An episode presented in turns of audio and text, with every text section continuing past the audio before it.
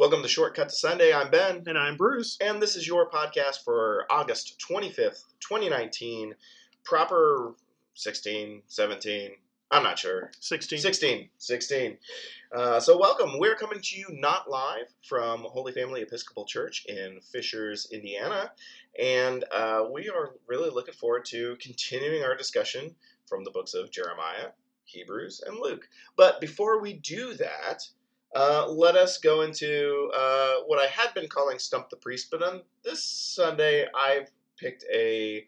Uh, I've picked a word that I think will have some recognition, but I wanted to talk about it because the definition on the Episcopal Church website is kind of fascinating. So I kind of Oh. wanted to jump into it. Okay. Um, but uh, the word is demythologize. uh huh.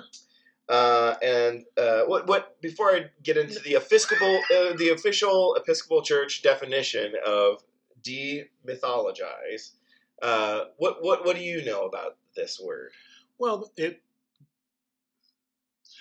What I know about this word is the academic pursuit of treating scriptures with sort of a cold, hard eye and trying to strip away supernatural pieces and getting to the essence of the teachings. Yeah, yeah, yeah. Oh, good. That's an aspect of it, but but what some of what they get into here, uh, uh, I find kind of an interesting.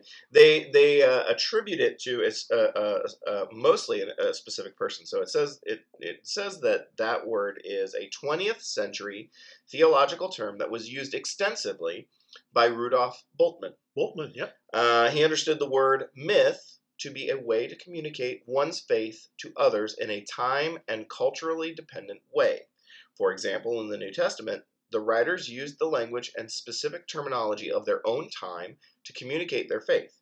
But it is difficult for us in a different time and place to comprehend the message which is presented. To demythologize, Bultmann argued, is to recognize the existential character of the faith and rephrase it in a contemporary form that will be easier for people of our day to comprehend. Some critics have argued that the term demythologize should be changed to re-mythologize, Hmm. admitting that any interpretation today is just as limited and time constrained as an interpretation from an earlier century in the history of the church. I do agree with that last part for sure. Yeah, well, that was the part that I thought was kind of interesting. Was because it's it's kind of rebranding it and making it our own and and, and active interpretation, uh, recognizing the constraints of uh, social constructs and and uh, and and who these uh, uh, these readings were initially um, um, um, written for, which is something that I enjoy delving into great detail on this podcast, this very Yeah. podcast. Um, but I liked the fact that the definition also then uh, turns its eye on Ourselves. ourselves and our own process here and acknowledges that our current interpretation in our uh, living lives uh, is also constrained by Right. the bubble in which we live and uh, and and uh, should not be then uh, the follow up I guess would be then we are not to uh, then we this is never a perfected Right. process it's an ongoing um, living experience of of uh, of reading the Word of God And so we should have humility about our interpretation and proclamation of it. And the other dimension of it is that because it's culturally dependent, what may be extremely important to me in Fishers, Indiana in 2019 may be completely trivial to someone living in another country on this Right. at the same time. right and we've we've delved into this uh, even very recently have on some of these uh, these uh, readings and these books that we're about to go back to uh, talking about um, you know the way we as Americans uh, Right. look at things and how socially we're very inward focused and so like uh, certain readings read odd to us in fact this last Sunday just had uh, had one uh, very much like that that the the, the terminology used in the, the gospel reading in Luke was very uh, kind of upsetting to our modern sensibilities of it of uh, of language constructs and, Yeah, and what it means to us. imagery Yeah, and that it was uh, very very different for uh, the time and place of where it was written. Yeah. So- Yeah, you can um, either listen to the last podcast or listen to the last sermon to hear, hear a little more about that. Yeah, absolutely. So let's move on and uh, demythologize ourselves uh, uh, As here best we can. as best we can. Uh, our first reading is Jeremiah chapter 1, verses 4 through 10. Now the word of the Lord came to me, saying, Before I formed you in the womb, I knew you, and before you were born, I consecrated you. I appointed you a prophet to the nations. Then I said, Ah, Lord God, truly I do not know how to speak, for I am only a boy. But the Lord said to me, Do not say, I am only a boy, for you shall go to all to whom I send you, and you shall speak whatever I command you. Do not be afraid of them, for I am with you to deliver you, says the Lord. Then the Lord put out his hand and touched my mouth. And the Lord said to me, Now I have put my words in your mouth. See, today I appoint you over nations and over kingdoms, to pluck up and to pull down, to destroy and to overthrow, to build and to plant. Um, more disruptive imagery uh, here at the tail end of the uh, of the reading, uh, similar to uh, reading readings uh, in weeks past. Very, uh, not so much. I mean, this one is a little bit more direct in saying like destroy and and, Right. and, and, and things like that. But readings in the past couple of weeks have been like upsetting status quo and Yeah. And and and this kind of continues in that same tradition. But this story itself, Jeremiah chapter one, this is the foundation of the basically the whole book. So this is Jeremiah talking about himself, his own experience as a prophet uh, And- for yeah, God, His call from God. right? Um, he he falls into the very standard trap of pretty much everybody in the Old Testament of who am I? Yeah. Uh, well, I guess that's not even just uh, Old if that's a Testament. That's pretty much the whole Bible, uh, and hopefully all time, right? all people who encounter God, there should be our first response should be quite a bit of humility. No, I suppose that is true. Uh, I'm not entirely sure I want to meet the person who goes, "Ah, God, finally! I'm That's glad you're here. I've been waiting. I've been waiting. Got a few things I got to do. I was wondering glad when you would my, acknowledge my uh, my talents here. glad you're on my team now. Thanks for coming aboard. yeah. We really need someone to do the website. No one's willing to. No, that's right, right. but uh, um, so so uh, th- this is the, the first part of this uh, uh, chapter five is is fairly commonly referenced uh, in in lots of sermons, right? Uh, before I formed you in the womb, I knew you, and before you were born, I consecrated you, appointed you a prophet to the nations. Uh, is this just speaking to basically laying the groundwork for like destiny? Like, is this like a um, um, don't is is this like his his way of saying like uh, what I have to tell you is God breathed, so don't question it. Well, yeah, and it ref- one of the things we to keep in mind is one of the the repeated themes in the Hebrew scriptures is creation. Mhm. That there's not just a single creation story of all of existence, and so this brings us back to thinking about the eternal God who created everything, including Jeremiah. Mhm. So it's it's not so much to lift up Jeremiah as to bring us into the awareness of the universal cosmic dimension of God's interaction with humanity.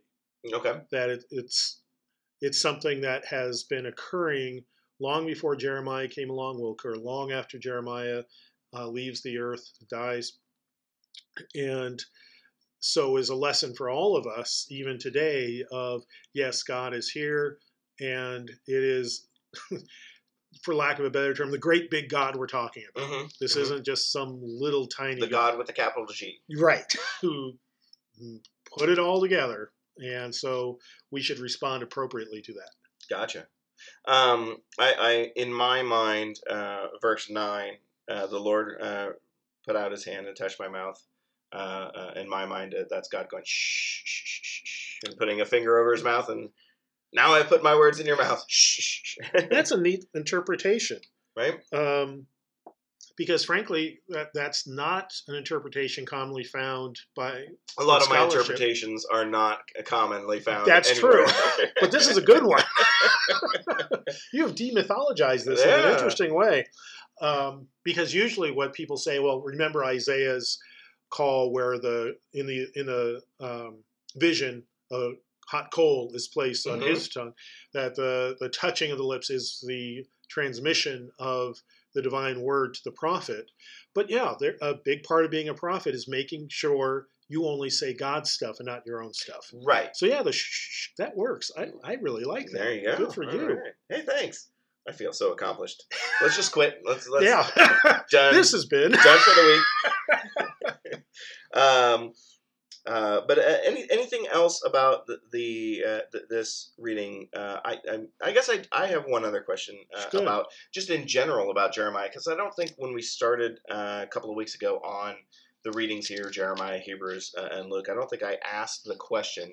Uh, roughly, do you have any idea uh, in the top of your head or in the back of your mind, Jeremiah, when it was like written, as far as like uh, time frame goes? Um, Well, how we- far back? Uh, and is, was this actually written by Jeremiah or people who studied his uh, his writings and kind of put together the book later, or how did how did this book come about? Well, it it for single author, so Okay. it's not like Isaiah. where not like Isaiah, where there's three. three. Mhm. Um, Sorry, And- sorry to the Isaiah reading that we're not doing this week, right, but we had options. We had options. We chose Jeremiah. and it's um, was written probably around 627 by the historic markers that are within the book and the literary structure of it. 627 BC. BC, Just yes. to, just to be clear. Yeah, yeah. Um, That's right. Um, and had to do with the time in which the Assyrian Empire was beginning to fall apart Hmm. because they were becoming weaker, and so a lot of the countries they conquered were beginning to revolt against uh, against the Assyrians.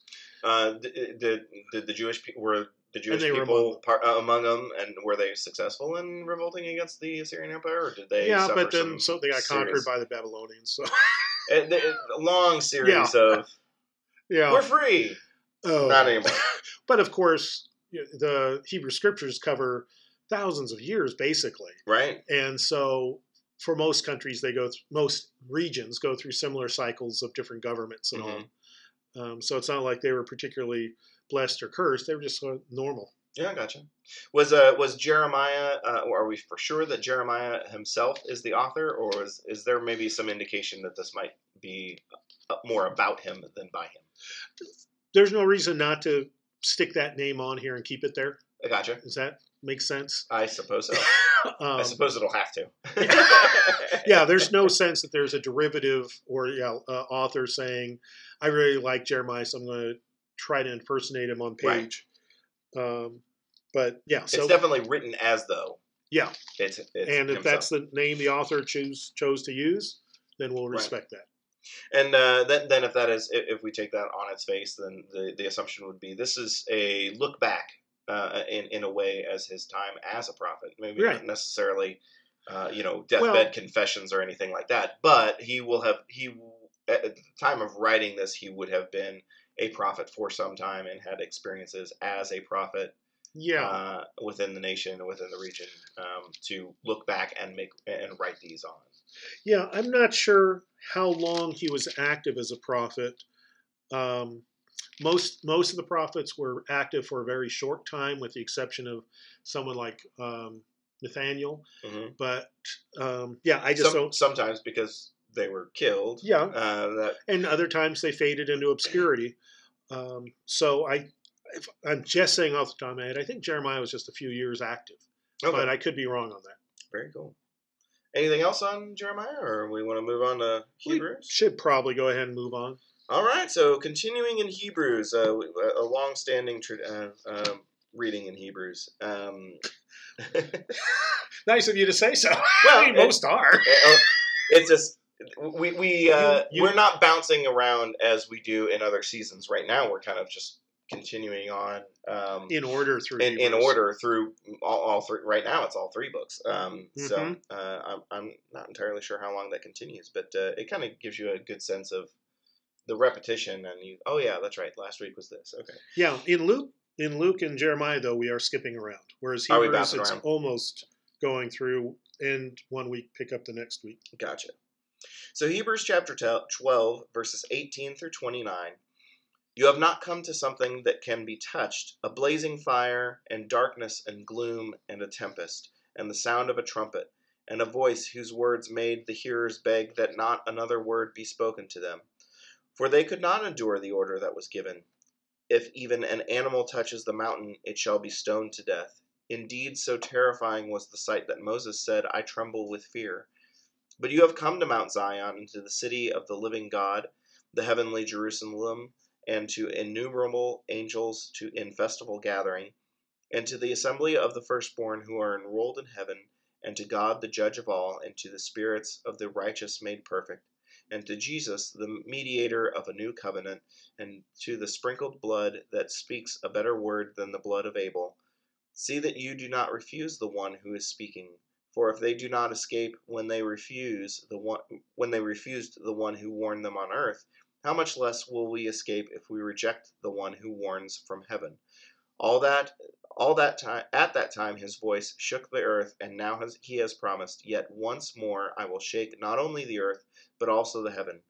This phrase, yet once more, indicates the removal of what is shaken, that is, created things, so that what cannot be shaken may remain. Therefore, since we are receiving a kingdom that cannot be shaken, let us give thanks by which we offer to God an acceptable worship with reverence and awe, for indeed our God is a, is a consuming fire. Um, again, uh, want to want to do the same thing with Jeremiah. I don't think I did this in the past weeks. The book of Hebrews, written by Don't know. not entirely sure. Right. Okay. Uh, about when? Oh, about when- Roughly. Um, it- it's certainly after the earlier epistles. Um, could be roughly concurrent with the writing of the Gospel of John. Mhm. So, you know, roughly right around 100 or a little before 100 AD or BCE, depending on how you want to label that. Okay. Um, yeah, so it's actually one of the last, one of the most recent books in the New Testament. So, therefore, anywhere in the Scriptures. Gotcha. Um, and again, uh, if you if you listened to weeks past, uh, the past week we had talked about uh, fire not being uh, a necessarily a brimstone and fire kind of punishment kind of a Right. kind of a deal, but a cleansing or purification or making by through which the process of making something better Yeah. occurs. So um, um, you have not come to something that can be touched, a blazing fire. Now it does say, and darkness and gloom and a tempest. Um, the the imagery is is kind of interesting. Like how, where how what are how are we supposed to interpret this? Because there's a So, I'll put you on the spot. okay. So, what does come to your mind in hearing those words? Um, I think I think of something that uh, it's outside of my control. Um, now, maybe the sound of a trumpet uh, is more. That's more, seems more like it would be a call to action, um, of, and a voice whose words made the hearers beg that not another word be spoken to them. It's uh, um, it does seem like things to want to you'd want to avoid. Yeah. Well, and what it, it almost certainly is referring to is the gift of the Ten Commandments on Mount Sinai, okay. which is a lot nicer than what we might think when we first read those words. Yeah. Know, Yeah. it's not. It's not about brimstone. It's not about punishment. It's not about hell. It's instead about the the gift of the Ten Commandments and the other sections of the law that were given to Moses, hmm and how the people um, of Moses were kind of well were rebellious against it almost immediately, if not immediately, Right. in part because it was so hard. You know, Yeah. they didn't get just to do their own thing anymore. They weren't simply slave freed from slavery, but now they had obligations, responsibilities, and a relationship with a divine being that they really weren't aware of before, Right. With new expectations. with new expectations of Mm. um, not getting to do their own thing. So this is harkening back all the way back to that because I mean obviously the, the, the, the verse does delve into the story of Moses and talks Yeah. about how, uh, the the, uh, the the Mount Zion being so holy, uh, um, or, or uh, sorry, the mountain that he was on uh, initially. Um, I'm not entirely sure if those two verses are talking about the same. No, mount. they're I, I different think they're different mounts. Uh, but the mountain that that Moses received the Ten Commandments and came down from. Um, it's harkening back to that story. So I guess I didn't realize that the first verses were also talking about the same Yeah. kind of a kind of a situation. Um, if you're actually reading the word, uh, it, it does put the Moses information in parentheses, so it does kind of uh, indicate that it is tied to the first two verses hmm uh, visually with the way it's written, but um, visually with the way it's written. I'm not entirely sure that makes Printed, sense. maybe. Printed. There you Yeah. go. Um, but um, so that, but I yeah, I don't, I don't know as if I would have uh, made that connection uh, initially. And what may have been easier is in that in the first verse we have today, the verse 18, where it says, "You have not come to something." Instead of something, it's also uh, almost equally valid translation to have mountain. okay. So you've come to a mountain that can be touched. You have not come to a mountain that can be touched. blah, blah, blah. So Gotcha. that would have put you in the mood for mountains. Let's see, what's the most important mountain that we've heard about Right. so far in the scripture? Oh, the mountain where Moses climbed to have that very intimate time with God. Uh, so you haven't come to that mountain, but you have come to Mount Zion and to the city of the living God, the heavenly Jerusalem, and to innumerable uh, angels and festival gatherings. So you've come to Jerusalem. uh, yeah, Jerusalem as uh, as uh, it- like is this more like the prophetic Jerusalem, Both. the Jer- Jerusalem of uh, where heaven touches earth and and God's kingdom is made known and that kind of a deal, or To, to use your, your term of the day to demythologize this, Mhm. there at that time they did not have the intellectual division between experience meaning and past so if you went to the temple in jerusalem uh, before its destruction and worshiped there you were worshiping in the heavenly jerusalem simultaneously okay, and you were worshiping in the on the original Mount Zion that God proclaimed to be holy. You were you were in eternity gotcha. when you were um, part of the experience of worshiping in the temple. that that's a pretty heavy dosage of mythos then. Yeah, So, okay. yeah, and actually within Christianity, there in many ways we're supposed to think that way and believe that way, but it's awfully hard for us to do so. To think that every Eucharist, the term we use, is the foretaste of the heavenly banquet. hmm and is being celebrated in the communion of saints, which means all the people who have died before us, all are part of that sacred meal that's being um, consumed and celebrated. It's quite a um, stretch for many literal minded Americans to, to keep that, or even to approach that imagery, let alone keep it in their mind during the one hour on a Sunday morning. Yeah, that I, I, I was just going to say that that that, yeah, as as uh, as Americans or modern day humans, maybe even uh, in general, but Americans specifically, uh, very inward focused on, on on a lot of things. So um, this concept uh, of of that that's supposed to be more communal is a lot more difficult, I think, for us to. communal, eternal, transcendent. Mhm. Uh, the, the Orthodox traditions within Christianity, Greek Orthodox, etc., tend to be more comfortable with this. They're a lot more mystical, and that's one of the reasons why their uh, weekly worship has lots of incense and bells and processions to try to draw the congregation into a mystical state of mind Mhm. so that they really are pulled out of the everyday, even as their feet are still literally firmly on the ground. They have a sense that they're part of an eternal meal, uh, an eter- eternal and transcendent reality. Gotcha. And we believe the same thing, we just we're not nearly as good as communicating it. Okay. Uh, and what what about the uh, the tail end of uh, uh, or really the second half of, of this reading? So you know you haven't come to that mount, you've come to this mountain. Uh, is this basically is this kind of like redirecting the mythos of that concept then? Because he starts talking about um, uh, and to Jesus, the mediator of a new covenant, and, and talking about um, shaking um, not only the earth but also the heaven and it kind of implies like a it almost has kind of like an end of times kind of vibe to it Yeah. at least to our modern Yeah. sensibilities uh, um, and explains it for for the uh, the dumb reader like me. This phrase, yet once more, indicates the removal of what is shaken, that is created things. I assume that's us is like we're, we're talking about you from the earth, right? Is that not what he's kind of saying, or well? I don't think it's about. Uh, well, it is about any any part of creation. I, I'm an, I'm a selfish American. Everything Right, everything's about, about me. me. because one of the things to keep in mind is when this was written, there was increasingly um, there was revolution in the air, okay.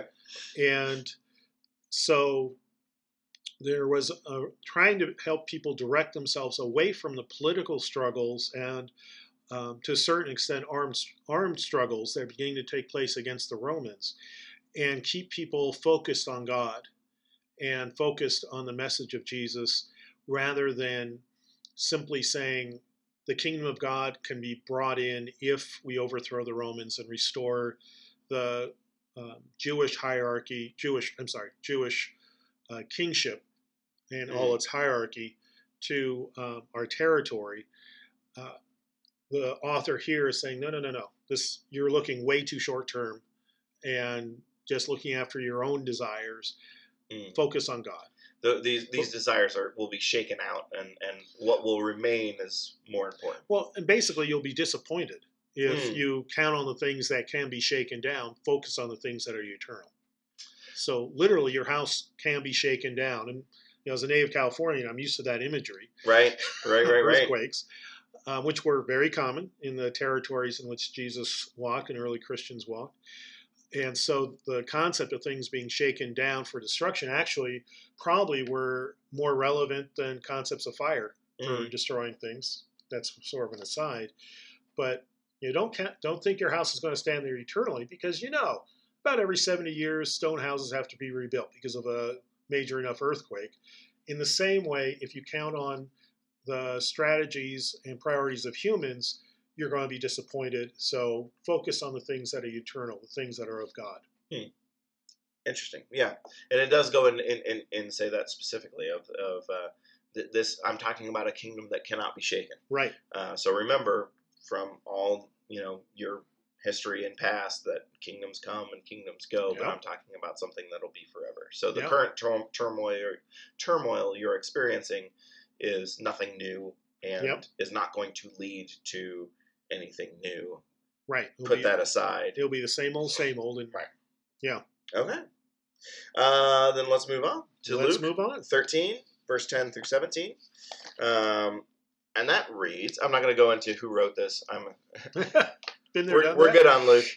Uh, now he was teaching in one of the synagogues on the Sabbath, and just then there appeared a woman with a spirit that had crippled her for 18 years. She was bent over and was quite unable to stand up straight. When Jesus saw her, he called her over and said, Woman, you are set free from your ailment. When he laid his hands upon her, immediately she stood up straight and began praising God. But the leader of the synagogue, indignant because Jesus had cured on the Sabbath, kept saying to the crowd, There are six days on which work ought to be done. Come on, come on those days and be cured, and not on the Sabbath day. But the Lord answered him and said, You hypocrites, does not each of you on the Sabbath untie his ox or his donkey from the manger and lead it lead it away to give it water? And not this woman, a daughter of Abraham, who, whom Satan bound for eighteen years long, be set free from his, this bondage on the Sabbath day? When he said this, all his opponents were put to shame, and the entire crowd was rejoicing at all the wonderful things that he had done. Um, I think you had indicated before we started doing this that, that this is a uh, this is this story is not found in Right. the other gospels. Yeah, it's only in Luke. It's Only unique, in Luke. The unique story. Um, although I think the concept of working on Sabbath day is is in many of them. Uh, Jesus Right. gets tested on a number of things, but uh, uh, whether or not it's it's a, a, a sin or or against the rules to work on the Mhm. Sabbath uh, has comes up in more than just Luke. Um, and yeah, it comes in up multiple times too. It's a um, unless you sit down and, and read through any gospel you choose, that you may not realize how often this controversy is brought up. The Sabbath Mhm. controversy, as people Right. call it. So this, Um, this is the third time already in Luke, oh, really? and in the next chapter, there's there's another one. It's a big deal. It is a big deal.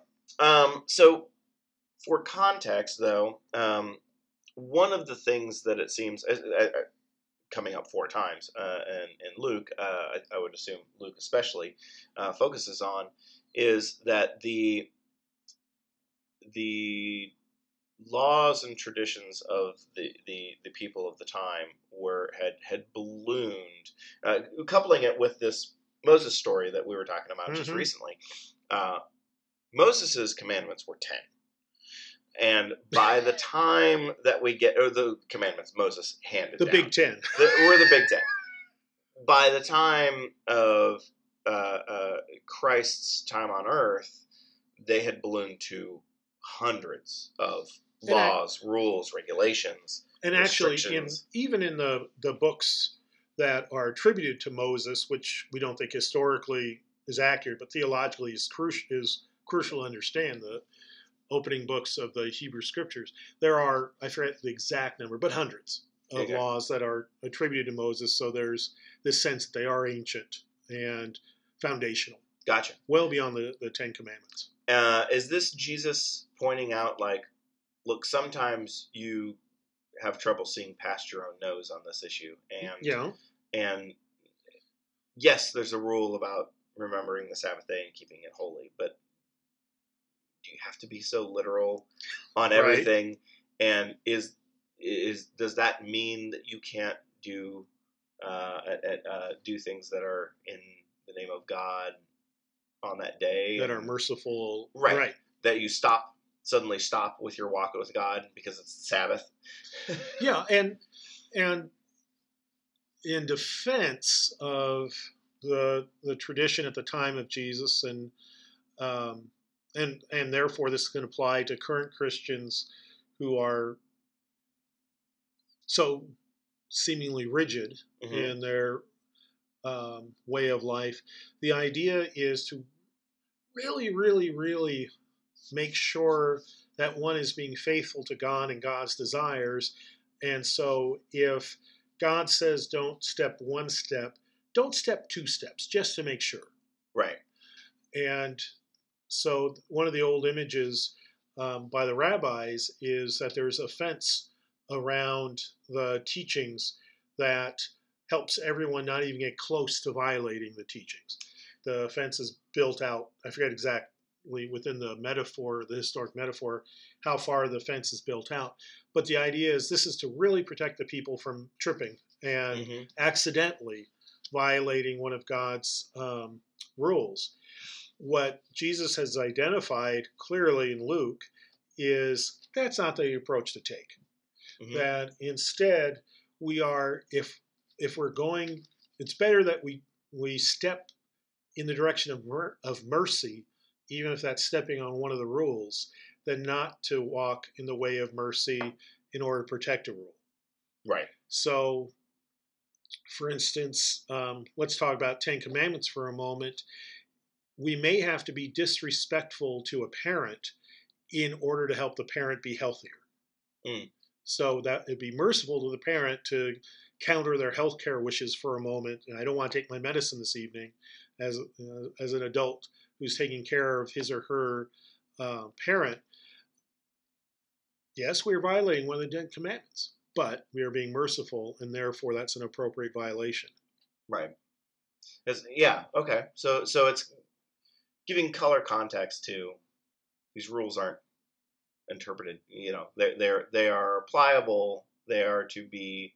They are guidelines. They're not. They're not hard and fast.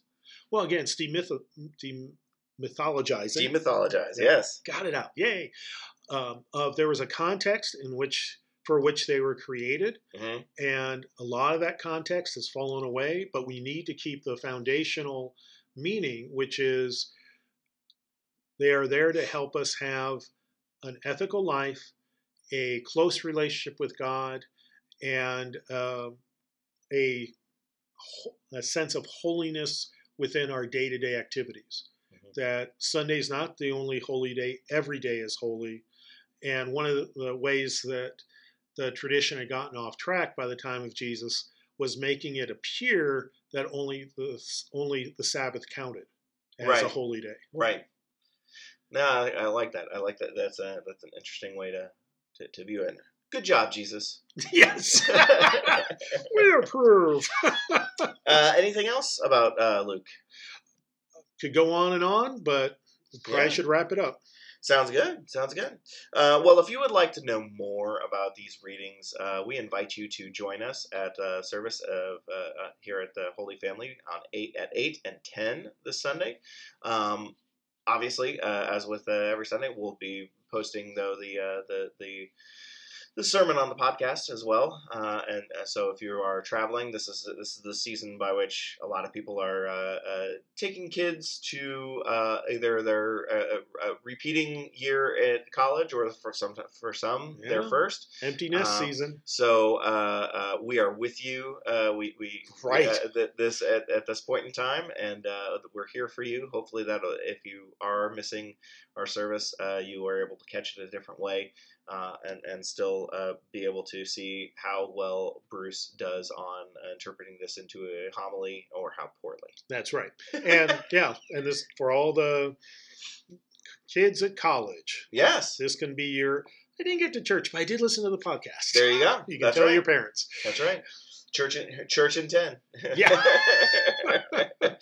but uh, but yeah, we definitely welcome you to to uh, experience uh, the service in any way that in shape or form that you can. Uh, next next week uh, we start our donut season back up, Woohoo! so uh, you kind of want to be there if you can be there. I mean, good donuts. yeah, donuts don't travel very well over the over the air no. online. So, but uh, here here's a I'll send you a a, a donut emoji. So enjoy, enjoy. But uh, with that, uh, we really appreciate you joining us. This has been your podcast for August 25th. Did I get that right? 25th, 2019? I think so. Seven days from now. and uh, we, we look forward to uh, you joining us next time. I'm Ben, And I'm Bruce. and we'll talk to you later. Thanks. Bye. Bye bye.